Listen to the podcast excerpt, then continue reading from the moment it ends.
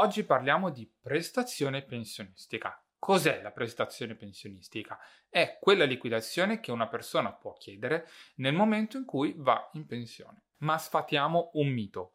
Nel momento in cui una persona chiede la prestazione pensionistica, questa non parte sempre per forza la rendita, ma è possibile anche riscattare in capitale. La normativa dice che nel caso in cui la rendita derivante dalla conversione di almeno il 70% del montante finale sia inferiore al 50% dell'assegno sociale di cui l'articolo 3, commi 6 e 7 della legge 8 agosto 1995 numero 335, la stessa può essere erogata in forma capitale. Chiaro, no? Per semplificare possiamo dire che ciò che determina se far scattare automaticamente la rendita o meno è l'importo, quindi se al fondo avrai maturato più di un determinato importo, vuol dire che la normativa ti impone a liquidare la posizione al 50% in capitale e l'altro 50% in rendita.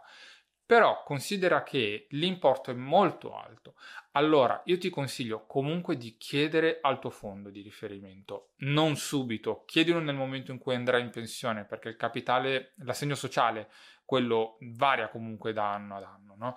Quindi nel momento in cui devi andare in pensione è arrivato il momento di chiedere la prestazione pensionistica, allora chiedi informazioni al tuo fondo, perché sulla base del tuo importo appunto verrà determinato, ma considera che a livello generale, te lo dico giusto per, ehm, per darti più o meno un'idea indicativa, se hai maturato meno di 60-70 mila euro sul fondo, difficilmente parte la, il 50% capitale e 50% rendita, no? l'importo deve essere più alto. E infine, ti ricordo che prima di chiedere la rendita, se hai necessità di abbassare il tuo capitale, ci sono altri strumenti che puoi fare, come ad esempio c'è l'anticipazione 30%, oppure se sei una cosa davvero ehm, che è stata attivata da qualche anno, che secondo me è poco sfruttata, è la RITA, che è una tipologia di rendita che ti viene erogata prima del pensionamento. Se tu stai a casa, quindi cessi il rapporto di lavoro, ma ancora non sei effettivamente in pensione,